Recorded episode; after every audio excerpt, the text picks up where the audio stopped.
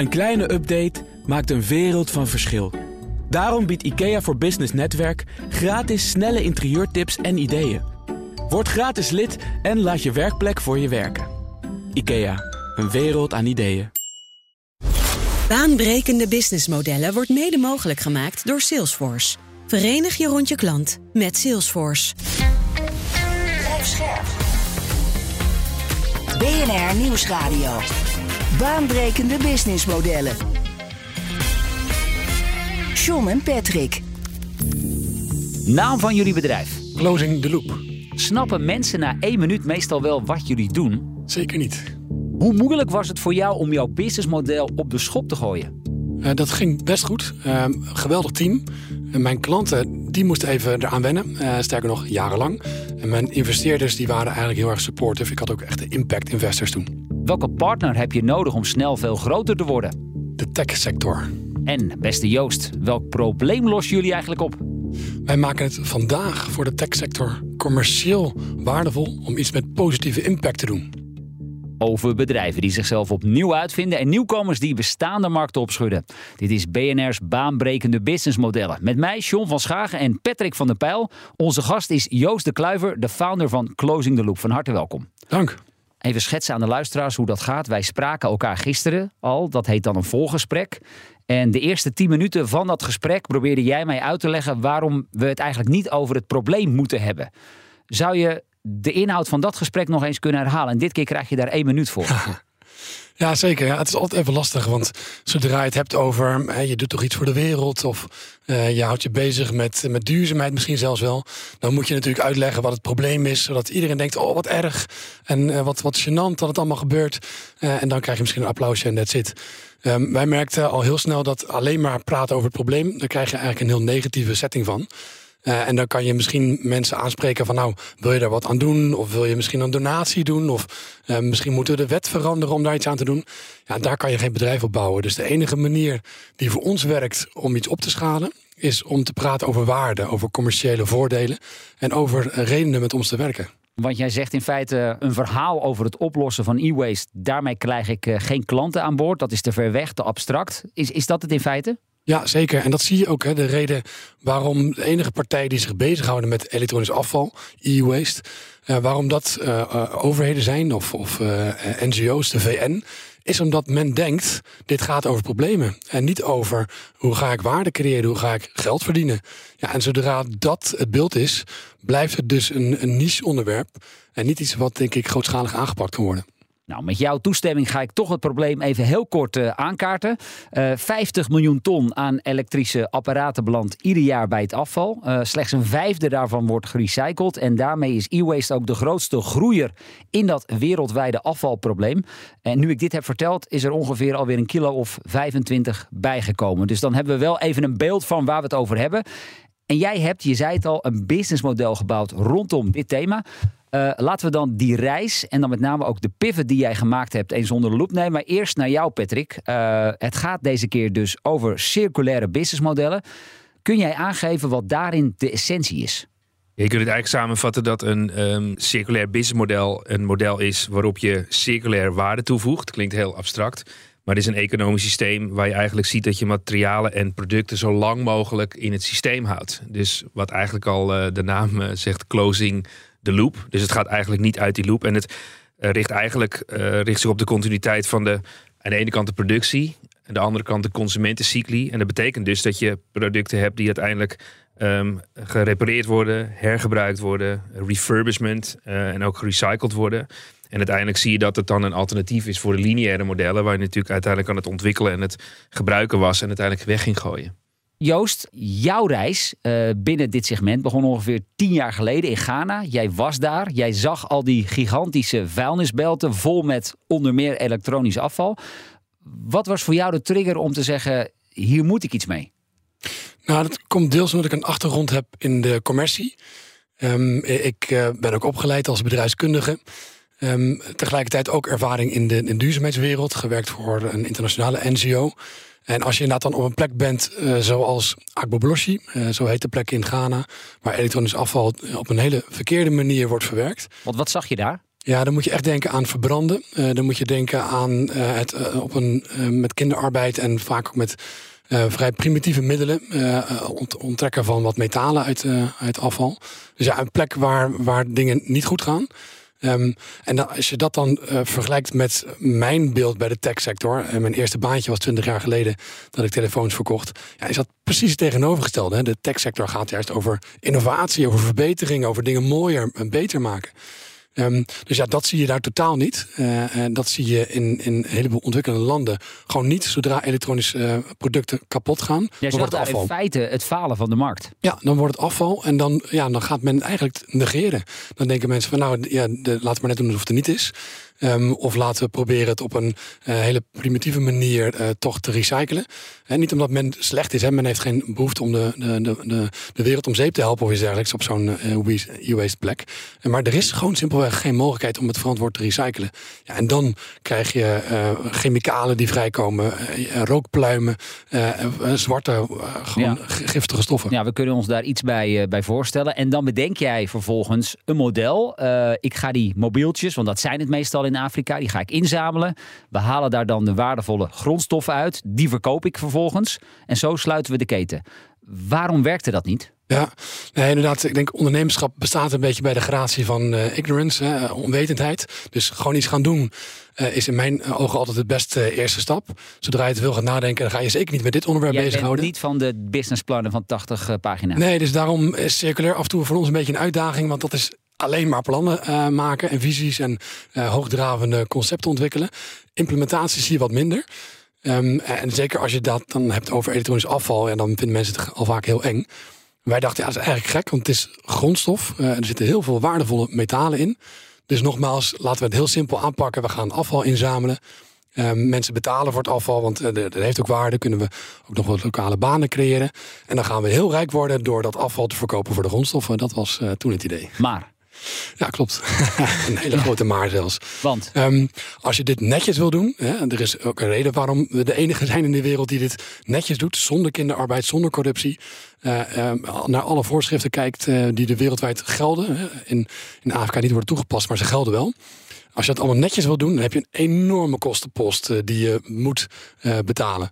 Het gaat niet om alleen maar kopen van het afval. Je moet het opslaan, verwerken, laten recyclen, verschepen naar goede recyclers. Ja, zal ik even de, de, de, cijfers erbij halen? Want rond 2015 hadden jullie ongeveer 100.000 telefoons ingezameld. De grondstoffen uit die toestelletjes dekten net aan een derde van de kosten.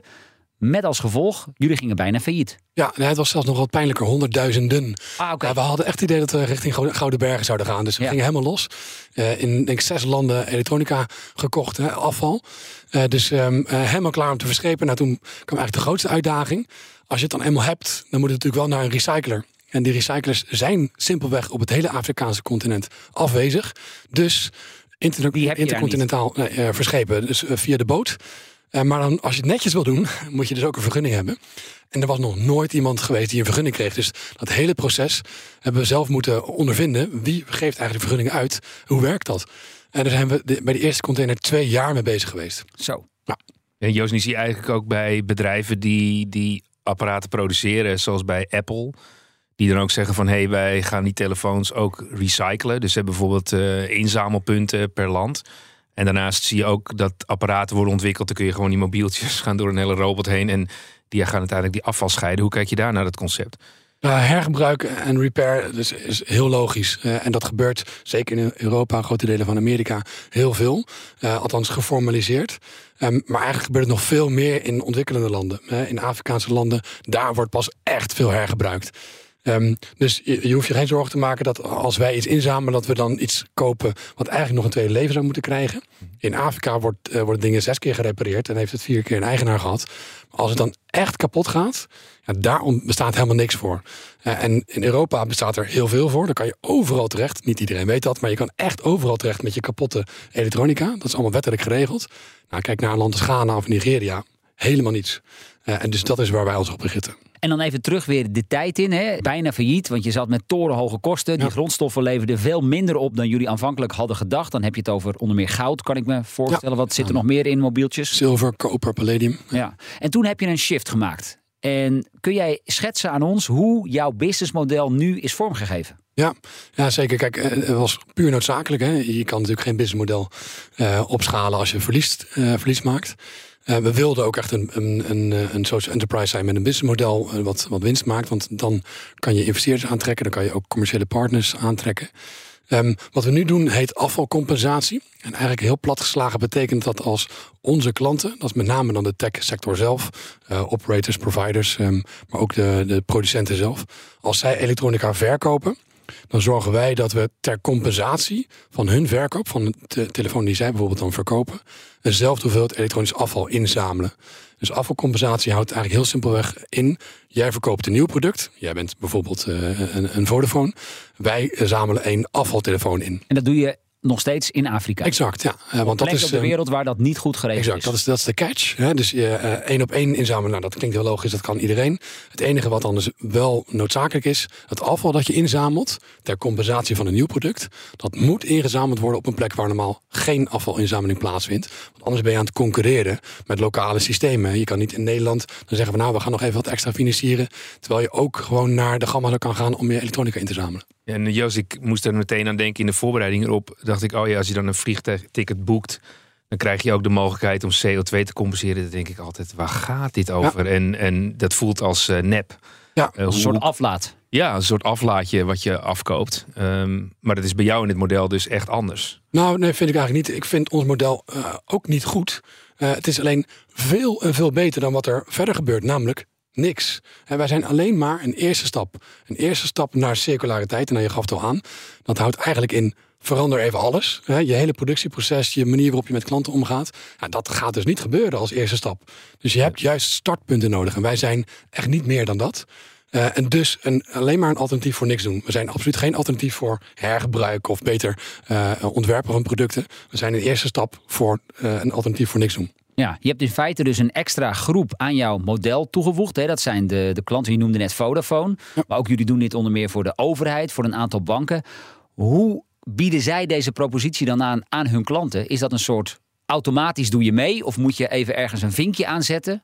Ja, het is inderdaad een onderscheid tussen aan de ene kant de tech-sector. Die gebruiken onze dienst en die bieden het aan aan hun klanten. Hè, degene die van hen de dienst dus als ik bij kopen. Vodafone een telefoon koop, dan kan ik er dus voor kiezen om mijn toestel te compenseren. De, bij, bij Vodafone uh, doen we het nu in Duitsland, is het ingebouwd. Uh, dus zij bieden het aan al hun consumentenklanten, hebben het over miljoenen, bieden het standaard aan. dus er zit het in, ingebakken. Um, als we kijken naar de klanten van de techsector, bijvoorbeeld naar bedrijven die we ook soms zelf bedienen. Um, dan is het voor hen een manier om hun eigen inkoop te verduurzamen. En dus dat is even het onderscheid. En dat is de toegevoegde waarde voor die klanten? Exact, want als je kijkt naar de Nederlandse overheid, die hadden in 2020 gezegd: wij willen circulair zijn, in 2050 waarschijnlijk ergens. En allerlei grote ambities. En dan de volgende, volgende vraag is: uh, oké, okay, en nu? En nou, dat is eigenlijk heel beperkt, het antwoord daarop. Zeker voor IT kan je gewoon eigenlijk niks doen wat jou op gang uh, helpt richting circulair inkopen. Dus onze dienst was voor de overheid een uitkomst van hey, we kunnen nu wel iets doen. Natuurlijk, je gaat niet je hele inkoopproces in één keer overhoop halen, maar toch echt resultaat boeken. En het mooiste is, je, je past dan jouw circulaire denkwijze toe op een product dat elke medewerker elke dag gebruikt. Zou je kunnen zeggen dat als je het op de B2B uh, toepast, dus dat de overheid bijvoorbeeld bij Vodafone uh, inkoopt, dat er daar extra waarde is omdat jullie eraan verbonden zijn. Uh, dat is één. En heb je dat kunnen valideren? Is dat ten opzichte van een andere leverancier een extra waarde? Of meer een noodzakelijk kwaad? Um, uh, dat varieert. Voor sommigen die eisen het. De Nederlandse overheid heeft gezegd... als je dit niet biedt, ja, dan kan je ons geen spullen aanleveren. Dus dat was heel fijn. Uh, anderen zeggen, ik vind het toegevoegde waarde. Ik heb natuurlijk liever toegevoegde waarde. Hè. Ik bedoel, het is als businessmodel veiliger als het wordt geëist. Maar het is mooier als men ziet... dit is iets wat ik wil. Dit is iets wat, wat ik kan gebruiken als organisatie. En dan zie je inderdaad dat je kan onderscheiden. Dat je de ene leverancier hebt die zegt van nou, ik heb een hele goede prijs. En de ander zegt ik heb een hele goede prijs. En ook nog een aantal groene diensten zoals deze. En zoals business to consumer, als jij en ik dat dan aanschaffen, zien jij en ik daar iets van? Uh, steeds vaker. Kijk, uh, het is nog wel een innovatie. We hebben hem zes jaar geleden geïntroduceerd. En je kan je voorstellen, de eerste paar jaar wist niemand het. Uh, de laatste twee jaar beginnen grote merken te om, omarmen. Maar die worstelen ook met de vraag: hoe maak ik groen, of zeker circulair, nou begrijpelijk en helemaal aantrekkelijk voor mijn klanten? Dus dat is ook een reis samen met hen. Dat deze dienst meer is dan inderdaad een vinkje of een aflaat. Dat is het uh, in, in eerste instantie. Maar voor de techsector kan het een USP zijn, een manier om onderscheidend te zijn.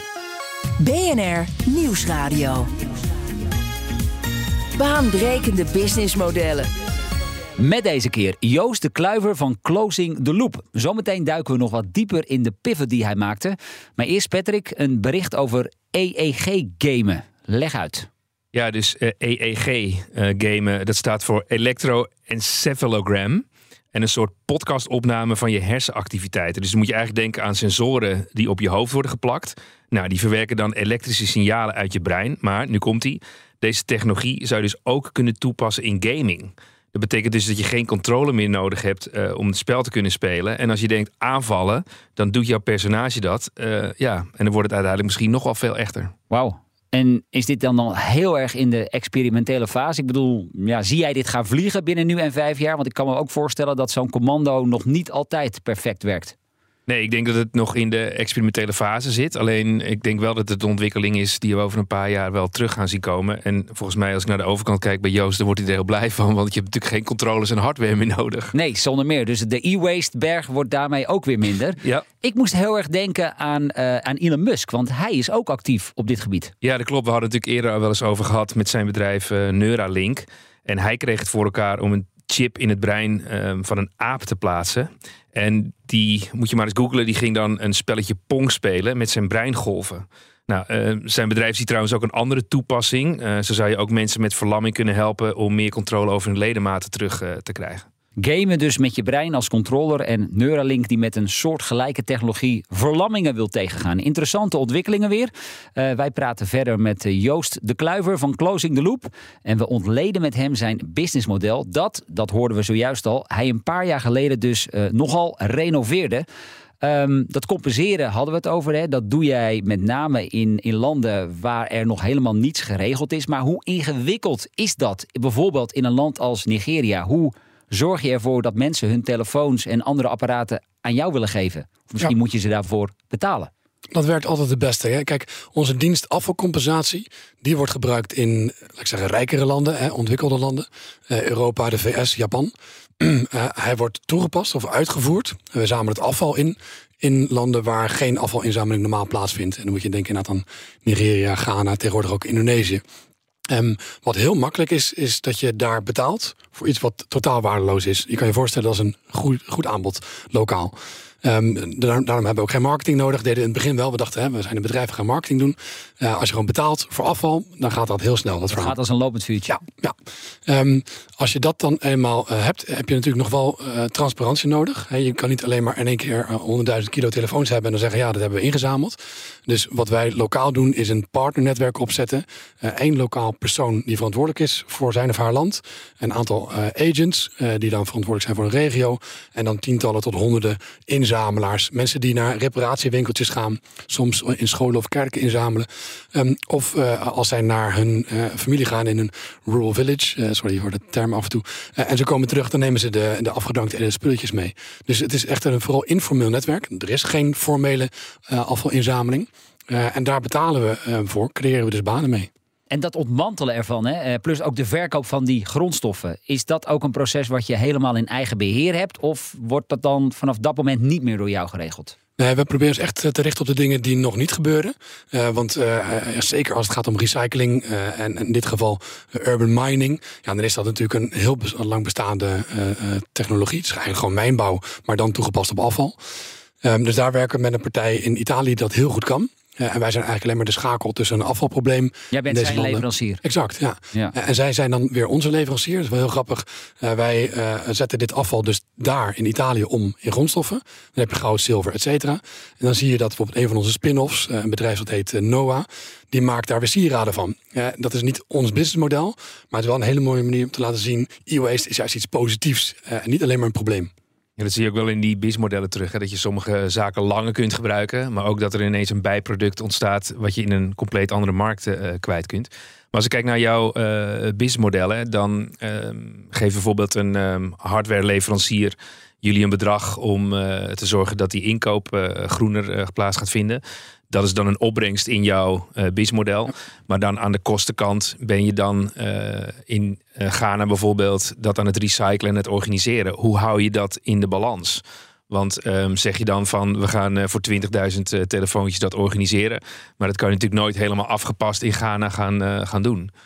Um, ja, dat is echt wel de, de crux van onze aanpak. Want uh, we werken ook voor een bedrijf als een, een overheid of een Samsung. Ja, als we dan zeggen van jongens, geloof ons maar, het gebeurt. Dan geloven ze dat toch helaas niet altijd. Um, dus wij moeten een systeem hebben wat onze lokale partners gebruiken. En, en dat dan op toestelbasis bewijzen. We hebben die telefoons ingezameld in dat land, op die plek, op dat moment. En dan vervolgens ook natuurlijk uiteindelijk gerecycled. Dus die transparantie moeten we kunnen bieden. Ja, want anders uh, moeten ze het op onze blauwe ogen geloven. Maar zeg je dan bijvoorbeeld in Ghana, nee, of we niet meer apparaatjes uh, recyclen? Want nee, op die manier. Ja, nee, het, is, het is wel belangrijk dat we inderdaad continu blijven inkopen. Uh, want je kan niet een, een, zo'n informeel netwerk even stopzetten. dat werkt gewoon helaas niet. Dus je moet wat dat betreft wel goed balanceren. en er ligt dus druk op mij. Ik ben vooral bezig met het verkopen van de dienst. Um, om te zorgen dat we genoeg klanten binnenhalen om het inzamelen wat we willen. en ook kunnen, nog veel groter zelfs, kunnen doen. Om dat ook te kunnen blijven financieren. Maar dat, dat werkt eigenlijk tot nu toe best goed samen. Ja, en de teller staat op ongeveer 2 miljoen devices per jaar?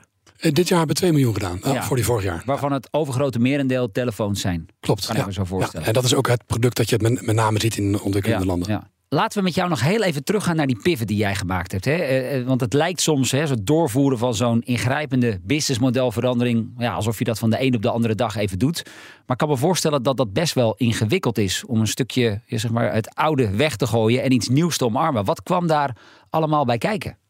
Ja, nou, op zich, het beslissen dat je doet, dat kan je op één dag doen.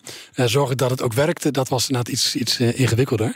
Um, en ik denk dat uh, um, een bepaalde mate van um, zelfverzekerdheid, of misschien eigenlijk wel bluff, helpt wel. Uh, dus je eerste klant moet vooral niet het idee hebben dat hij de eerste klant is die een totaal onbewezen, zelfbedacht, uh, de vorige week uit de duim gezogen en concept wie, gaat wie gebruiken. was dat? De Telegraaf. De Telegraaf? Ja, ja, ja die, wow. die, die, hadden dat dus pas achteraf door. toen ik de, ja. en dat vertelde, en zei ze: Oké, okay, dat had je niet eerder moeten vertellen. want ja, duurzaamheid is natuurlijk eigenlijk bijna synoniem aan de risico's. Dus men vindt het eigenlijk altijd eng om iets te doen. Laat staan iets exper experimenteels. En nu zal ik dat niet meer zo noemen. Het is nog steeds innovatief. Maar wat een van onze kernpunten is geweest de afgelopen jaren... is zorgen dat het gecertificeerd wordt. Dat uh, onafhankelijke spelers zeggen dit slaat ergens op. Uh, de Nederlandse overheid, maar ook de VN uh, heeft nu gezegd... afvalcompensatie is logisch, werkt. en dat moet je hebben, want anders blijf je zo'n... hartstikke goed dat je doet, maar ik vind het toch een beetje eng. Maar toen jij naar Amsterdam ging, naar de basisweg daar... en op bezoek was bij de Telegraaf... heb jij waarschijnlijk een enorme pokerface opgezet. Ja, ik bleek dat uh, wat te kunnen. Ja, oké. Okay. Ja, uh, ja, dus um, uh, het, het blijft natuurlijk, um, ook in duurzaamheid blijft verkopen gewoon verkopen. dus inspelen op een klantbehoefte, begrijpen waarom men iets zou willen. En dus we hebben het absoluut moeten aanpassen. En dat is in de afgelopen zes jaar heel anders nog geworden. we hebben nu iets meer um, ja, mainstream weten te maken. Dat ook andere bedrijven dit, dit snappen. maar ik was ook wel verbaasd dat niet per se het meest duurzame bedrijf van, van Nederland... toch op dit vlak koploper was. Patrick, jij spreekt met heel veel ondernemers die dit ook willen hè, of aan het doen zijn. Als je even een soort top 3 maakt, wat zijn nou de moeilijkste aspecten aan het shiften van je businessmodel? Ik denk dat je voor het shiften een onderscheid moet maken tussen uh, start-ups die zeg maar een pivot moeten maken. Dus een draai versus bedrijven die een shift maken. Als ik kijk naar uh, start-ups met een pivot. Kijk, Joost zegt um, over zo'n beslissing uh, dat die zo genomen is. Dat is echt heel erg lastig. Dus moet je voorstellen dat je heel lang erop uh, gebrand bent en dat verhalen aan de Telegraaf vertelt van kijk eens, dat gaan we op deze manier doen. En op een gegeven moment zie je dat het toch niet werkt. Er zijn heel veel ondernemers of teams die maar door blijven gaan en die erop door blijven investeren en die of dan hele lage marges maken of die daar compleet op stuk gaan. Dus eigenlijk wat je weet als je met een start-up bezig gaat, of dat nou uh, in je uppie is of met een team binnen een corporate bedrijf, je weet dat je tegen een pivot aan gaat lopen, want je kan nooit slimmer zijn dan de markt. Dus je zal een keer naar een ander klantsegment moeten gaan uh, verhuizen. Misschien een keer een andere propositie, net even iets anders doen. Dus het gaat echt vooral over het, durven accepteren uh, dat je de opties daarin open houdt. En betekent dat ook dat je een stukje van je eigen ego opzij moet zetten? Want jij was degene die zo heilig in dit uh, deze technologie, deze oplossing geloofde. Ja, ik denk dat ego wel goed is, hè, maar uiteindelijk dat je dat laat onderbouwen door de data die je uit de markt uh, ophaalt. Um, want dat is uiteindelijk het enige waar je op kunt, uh, kunt drijven. Kijk, de andere is als je kijkt naar een grotere onderneming die al bestaat. ehm, dan zou je kunnen zeggen, hey, die moet een shift maken. Dus in dit geval waar Joost over heeft, een circulaire shift. Ja, want even voor de duidelijkheid, dat is de on- onderscheid wat jij ook maakt. Startups maken een pivot en grotere bedrijven die al heel lang bezig zijn, die maken eventueel een shift. Ja, en de pivot is een draadje, maar een shift Ja. klinkt natuurlijk wel wat groter. Maar stel je voor dat je kijkt naar bijvoorbeeld eh, Vodafone en ook bijvoorbeeld een fabrikant als een, eh een eh, UOI die daarachter zit. Die hebben jarenlang producten ontwikkeld, gebouwd en uiteindelijk verkocht. Ehm, en dan komt Joost voorbij en zegt hij nou, zou je dit gewoon eens even netjes recyclen? En zal je ook zorgen dat je dat misschien wel in de systemen houdt? Dan zie je dat het DNA van zo'n bedrijf is zo lang geënt op het efficiënt organiseren van dat soort processen, dat het soms dat het één moeilijk is en soms onmogelijk. Dus bijvoorbeeld eerder gast die wij aan boord hebben gehad in het programma van Everphone, die zegt tegen bijvoorbeeld een eh, mobile provider: laat ons dat maar doen, want wij zorgen wel dat het wordt afgehandeld. Wij zorgen ook voor een eh, stukje financiering. Dus dan blijft die telecomprovider en die fabrikant altijd hetzelfde doen. Ik denk alleen, als je nu kijkt naar die circulaire modellen, dat Joost daar bijvoorbeeld een, een voorvechter is. En dat op termijn uiteindelijk die diensten wel opgenomen gaan worden. En als je dan kijkt, waar liggen dan de grootste uitdagingen voor bedrijven die die shifts zelf durven maken, dan zie je uiteindelijk dat iemand daar in de top moet zeggen: wij gaan het anders doen. Eh, dat het moeilijk is, weten we. Eh, dat het niet goedkoop is, weten we ook. Maar wij gaan ervoor en vanuit de top worden die doelstellingen neergezet. Leiderschap dus. Ja, leiderschap. En dat betekent ook dat je in die duurzame modellen veel meer met elkaar moet gaan samenwerken. Want als de een het wiel heeft uitgevonden of nog niet, kan je beter samen doen. Eh, want samen kun je uiteindelijk ook eh, meer impact bereiken. Dus eigenlijk naar al die circulaire businessmodellen komen steeds diezelfde zaken naar voren. En dan moet je ook durven accepteren dat een oplossing kostbaarder is. En dat je aandeelhouders even moeten wachten eh, op de eh, normale dividenden waar ze misschien recht op dachten te hebben. Samenwerken dus met partijen zoals die van Joost, hè, Closing the Loop. Ehm, we zeiden het net al, jullie zamelen afgelopen jaar zamelden jullie ongeveer 2 miljoen devices in. Grootste deel daarvan telefoons. Jullie schrijven inmiddels ook groene cijfers. 2 miljoen is mooi, maar natuurlijk ook daarentegen nog lang niet genoeg. Hè? Want je bent nu ook in gesprek, begrijp ik, met een partij als Samsung. Zijn dat dan wellicht samenwerkingen die nou, dat vliegwiel echt een slinger kunnen geven? Ja, zeker. Eh, Samsung heeft onze dienst zelfs al gebruikt. Oké. Ehm, vandaag, als het eh, op eh, woensdag wordt uitgezonden, wordt onze dienst gelanceerd in Japan. Met Fujitsu is dat. Dus we zien dat er internationale expansie mogelijk is. En inderdaad, cruciaal is ook voor ons. Je gaf net aan, het is lastig voor een commercieel bedrijf om iets met circulair te doen. Ehm, ik denk dat eh, wat cir- commerciële bedrijven heel goed kunnen, is dingen aantrekkelijk maken voor consumenten. Mooie verhalen maken, mooie diensten ontwikkelen. Eh, wij hebben een innovatie die iets met circulair eh, is, maar wij zijn eigenlijk heel slecht in het bedienen van eh, hun klanten. Dus als je die twee combineert, de skill van commerciële bedrijven, ehm, ja, soms eh, ehm, zelfs dingen te mooi maken, maar ja, laat het ze maar doen. En dan toegepast op zoiets moois als circulair of afvalreductie of hoe je dat dan wil noemen. Ja, dan krijg je iets heel krachtigs. En nu zijn er nog heel vaak gescheiden werelden. Of je doet iets groens en dan moet je eigenlijk alleen maar eh, hoeveel procent circulair ben je dan. En eh, vooral niet hebben over geld. Of je doet iets met commercie. Ja, laten we die twee dingen gaan combineren. En als je ehm, nadenkt over Fujitsu vanuit Japan, weet jij wat voor hen de doorslaggevende reden is geweest? Ze zeggen, oké Joost, eh, close in the loop. Ja, klanten. Het, eh, dit soort bedrijven richten zich op klanten. eh, en een klant wil iets nieuws horen, wil verbaasd worden. Ehm, heeft misschien ook steeds vaker een behoefte om de telefoons die voor hen zo emotioneel belangrijk zijn, om iets dichter bij hun persoonlijke waarde te brengen. Dus er is simpelweg een klantvraag. We zagen laatst in een rapport dat 74% van de klanten die elektronica kopen, zegt ja, groen vind ik heel belangrijk. Maar 4% wilde ook echt laat zeggen, pijn voor lijden, iets voor betalen of iets voor doen. En dan hebben we dus een enorme gap waar je als techsector toch iets kan bieden, waar ze wel blij van worden. Alleen het moet gewoon op dit moment helaas pijnloos zijn. Vodafone, daar zijn jullie nu ongeveer een half jaar mee bezig. Zie je daar inderdaad al significante verschillen qua aantallen? Gaat dat vliegwiel, begint dat nu echt te draaien? Eh, nou, wij zijn natuurlijk een heel klein stukje van een enorme radar. Dat is een miljardenbedrijf.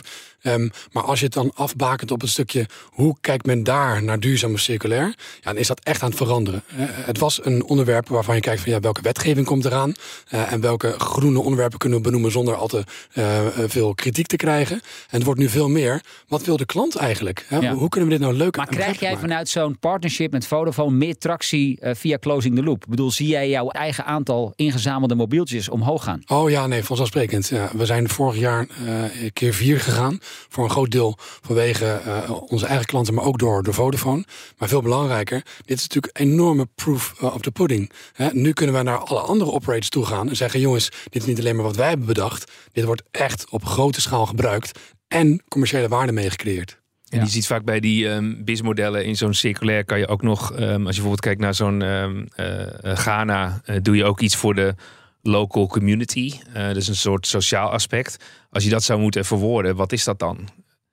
Um, ja, veelledig. Kijk, uh, in dit soort landen creëren we banen. Dat is het alle meest simpele. Um, en dat is uh, ook de reden waarom men blij wordt van ons. Ik bedoel, afvalreductie, daar wordt men niet heel enthousiast over in Ghana. Ja, dus niet um, zo'n westers bedrijf exact, die zegt, ik kom even alles ophalen. Nee, daarom, en dat iedereen, oh, eindelijk duurzaamheid. Ja. Uh, tegelijkertijd, als we dat dan Euro in Europa bekijken, vinden men dat juist wel weer het allerbelangrijkste. Afvalreductie zonder min minder vervuiling. Maar onze informele netwerken in ontwikkelingslanden zijn blij met ons, omdat wij inkomsten voor hen genereren. En hoe, hoe, kijken de NGO's in die landen naar jullie? Uh, we hebben hen echt aan de hand moeten nemen, maar zij ons ook voor een deel hoor. Ik bedoel, wij, waren ook wat te, te simplistisch.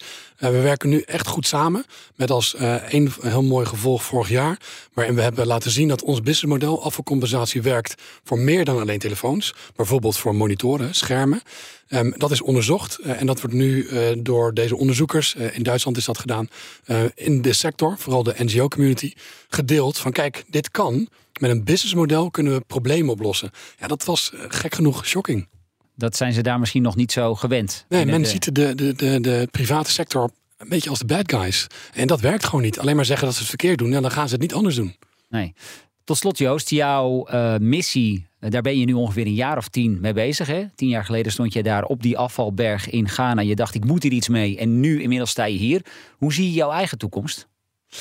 Um, daar ben ik niet zo heel erg mee bezig. Ik vind het vooral leuk om dingen te verbeteren. Uh, en dat kan bij op, op een timeframe van een week zijn, uh, maar ook een paar jaar. Hetgeen wat we wel hadden gezegd toen we begonnen, is wat nu heel dichtbij komt. En dat is dat we lokaal recycling mogelijk maken. Dat is eigenlijk ook de eerste vraag die we altijd krijgen. Hoezo verscheep je het helemaal naar Europa? Nou, omdat je het niet kan recyclen. Nergens in heel Afrika. Dus als je wel een fabriek kan bouwen, is dat natuurlijk op alle vlakken zoveel beter, zoveel logischer, maar ook nog eens keer veel waardevoller. Um, dus dat wordt een beetje mijn project voor de komende paar jaar. Uh, dat is natuurlijk wel iets, iets groots. Uh, tegelijkertijd ook heel logisch. Dus we zien ook dat onze klanten, onze partners het ondersteunen. Ja, en dan daarna moet ik weer iets anders gaan bedenken, denk ik. Wat ik wel interessant vind aan dit model is dat je. Ehm, dit is wel ook een ultiem businessmodel. Um, want de producten bestaan al, dat het gerecycled kan worden, weten we ook al.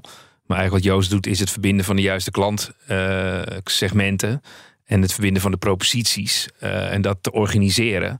Ja, je hebt geen nieuw product of iets gecreëerd. Uh, je zorgt eigenlijk dat die matching plaatsvindt en dat er daar weer opnieuw waarde wordt gecreëerd. Nou, dat is een uh, mooi compliment om deze aflevering mee af te sluiten. Dankjewel Joost de Kluiver voor dit gesprek in de studio. Patrick en ik zijn er volgende week weer. En wil je voor die tijd al meer luisteren? Check dan zeker ook onze andere afleveringen die je vindt op vrijwel alle bekende podcastkanalen. Tot volgende week. Baanbrekende businessmodellen wordt mede mogelijk gemaakt door Salesforce. Verenig je rond je klant met Salesforce. Als ondernemer hoef je niet te besparen op je werkplek.